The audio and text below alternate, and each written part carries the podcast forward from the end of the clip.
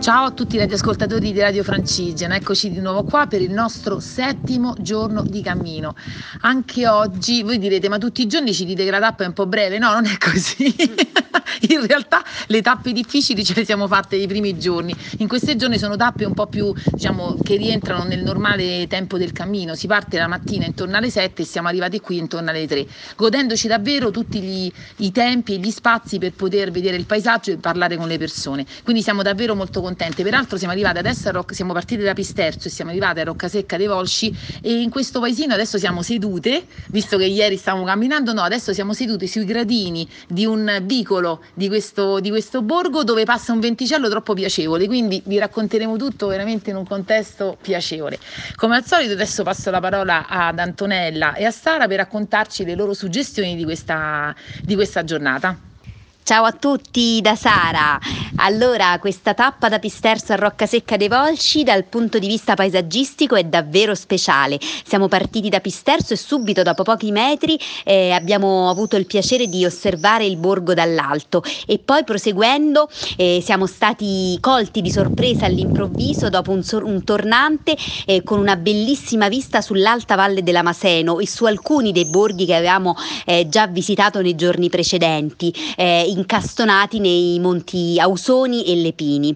Eh, abbiamo proseguito e dopo diversi chilometri eh, abbiamo cominciato a camminare letteralmente tra monti e mare, una bellissima vista su il, tutto il litorale pontino, si vedevano addirittura oggi che è una bellissima giornata anche le isole pontine e il monte del Circeo, quindi insomma veramente un'emozione unica camminare in questo bellissimo paesaggio. Ciao a tutti, sono Antonella Sara vi ha parlato dei paesaggi, io invece vi parlo delle persone che abbiamo incontrato oggi. È stata una giornata di incontri perché lungo il cammino ci siamo intanto fermati in un ristorante, un agriturismo del posto, la Magnatora, siamo stati accolti da Umberto e Mattia, è stato un bel momento di relax sotto un grande ciliegio.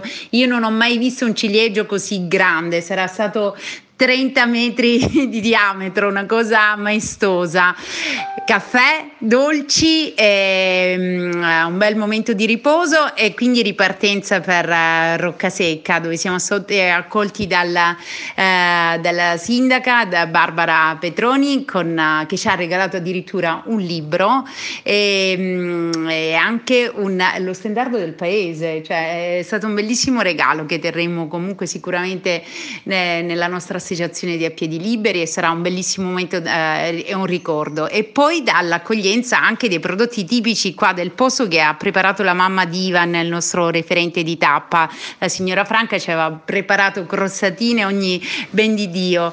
Eh, una giornata, dicevo, in cui mi piace parlare di persone perché con noi ha camminato anche una persona che ci seguiva, pensate un po' da Carpi e che si trovava in questo periodo in vacanza a Pisterzo, per cui stamattina ha fatto la tappa con noi? Sì, ciao, sono Monia e sono eh. felice di aver fatto questa esperienza insieme a loro perché proprio la passione per la natura e per i cammini mi ha dato modo di conoscere queste bellissime persone e anche di conoscere questo territorio così bello.